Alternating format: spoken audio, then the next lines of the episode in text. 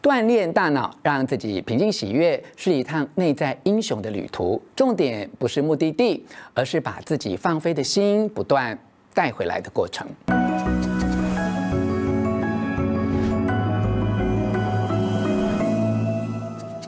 我是吴若全，欢迎来到幸福书房。邀请透过 YouTube 收看幸福书房，但还没有订阅的书友，按下订阅的按钮，开启铃铛通知，免费订阅我的频道。同时，欢迎默默 TV 以及买 Video 的观众加入吴若全幸福书房。我的新书《越成熟越天真》与自己的内在小孩重逢中提到，回溯既往的成长经验，可以。疗愈内在的创伤哦，而最近这几年的科学研究发现啊，每个人都有能力疗愈早年的生命缺憾，不只能疗愈心智软体，也能疗愈大脑硬体。原来我们都具备高度的复原力，可以利用大脑的某些特定部位来摆脱预设模式的控制，并在大脑内安装升级版的神经路径，从此呢，可以无畏的从容的面对。人生的无常，哎，听起来是不是觉得很神奇？你没有搞错哦。这次要与你分享这本书《超越大脑》，提供超过五十年的研究结果，只要你愿意花五十秒就能实现，并且获得幸福。这本书提到哦，与神沟通不是任何人的专利，换句话说，你也做得到哦。我们之所以痛苦，是因为让自己不断被小我控制。传统的灵性教导强调以冥想、静思、利他、服务与慈悲来跳脱小我的限制，这些主张都很宝贵。科学研究指出啊，一旦停止认同深藏在前额叶皮质内的偏执小我，就能进入超越大脑。你可以试着问自己。如果我的想法不是我，而是我在想着这些想法，那么我可能是谁？询问自己这个问题，可以帮助自己把主客体对调，摆脱一般认为代表自己的主体自我，取而代之的是，你可以从高处看自己，从此不再纠缠于区域局限性的自我，而是对自我有了新的观点。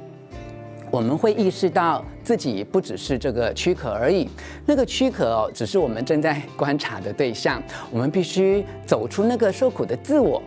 一旦进入这种身份认同，这个身份就会远比我们先前所寄居的身体更强大许多。那究竟要怎样才能做到？为什么你之前可能也接触过很多静坐啊、冥想的名词或实际参与活动，但为什么你没有能够像锻炼肌肉那样把大脑锻炼成功？为了解答这些疑惑，我从《超越大脑》这本书中摘要了三个重点与你分享。如果你看完这支影片，还想要更了解多一点，可以参考我之前为你录制的影片介绍。科学证实，你想的会成真。目前已经有超过三十万次的点阅，它是《超越大脑》的姐妹作，很值得你看看，也很希望你帮我分享给你的亲友哦。好，那我们先来看看我从《超越大脑》这本书中为你摘要的三个重。重点一：为什么静不下来？二：锻炼大脑的网络。三：改变自己的命运。现在就让我们从第一个重点开始讲起。一：为什么静不下来？静心啊，冥想需要练习，也就是说，你必须时时刻刻去做，而且不一定每一次做都能够进入理想的状态。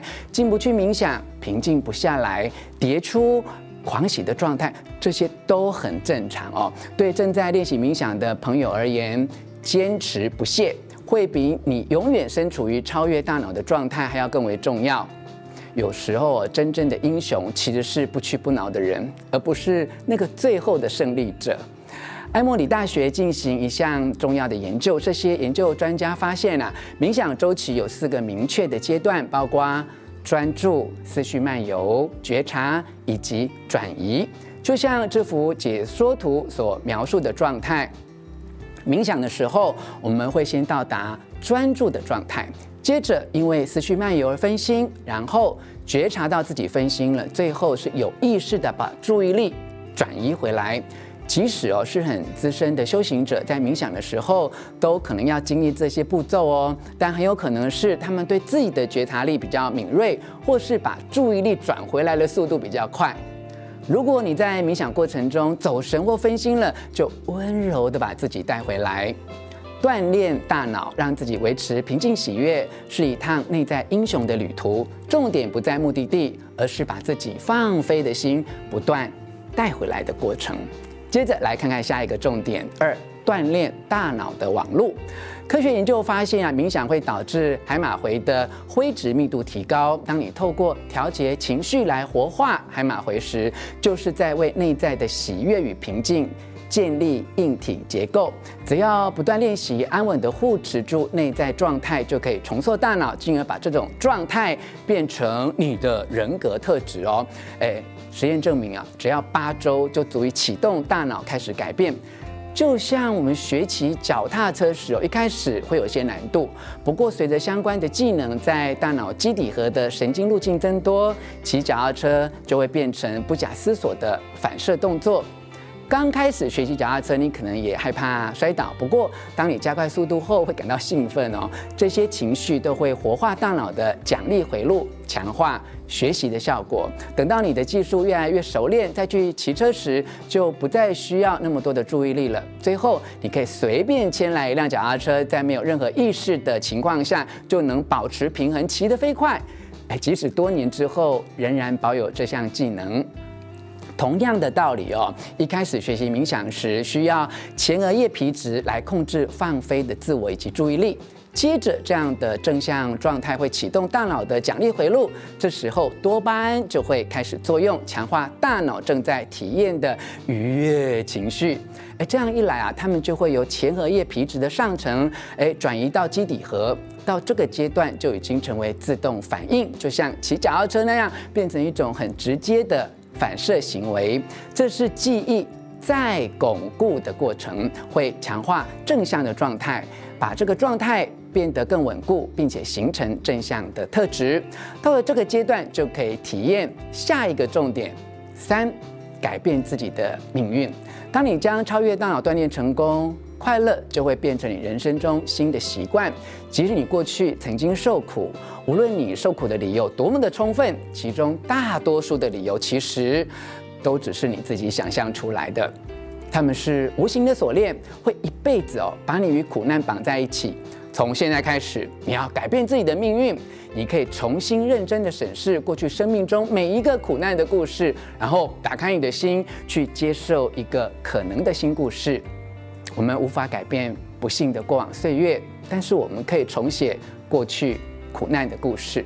这种练习哦，会让我们与创造奇迹的可能性站在同一阵线，让我们更有力量去拥抱自己，获得救赎，并继续成长。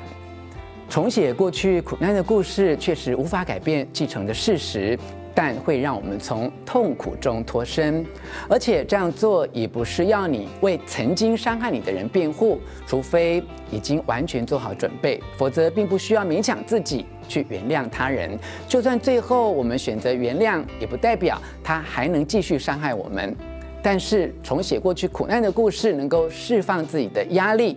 我们之所以这么做，纯粹就是为了要帮助自己，让自己可以从过去的苦难中解脱，而不是为了帮助对方解脱。尽管我们无法改变过去，但可以改变我们所认定的往事，从而创造一个全新的未来。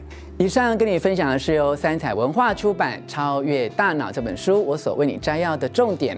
希望你喜欢我为你录制的影片，欢迎你留下意见或提出问题，并且和我分享你对于啊如何锻炼大脑改变命运，是不是有多一点的体会？请你留言跟大家一起讨论哦。五若泉幸福书房影片每个星期日晚上九点在 YouTube 首播。如果你觉得今天的内容对你有帮助的话，也请你分享给你的亲友哦。幸福书房，我们下次见。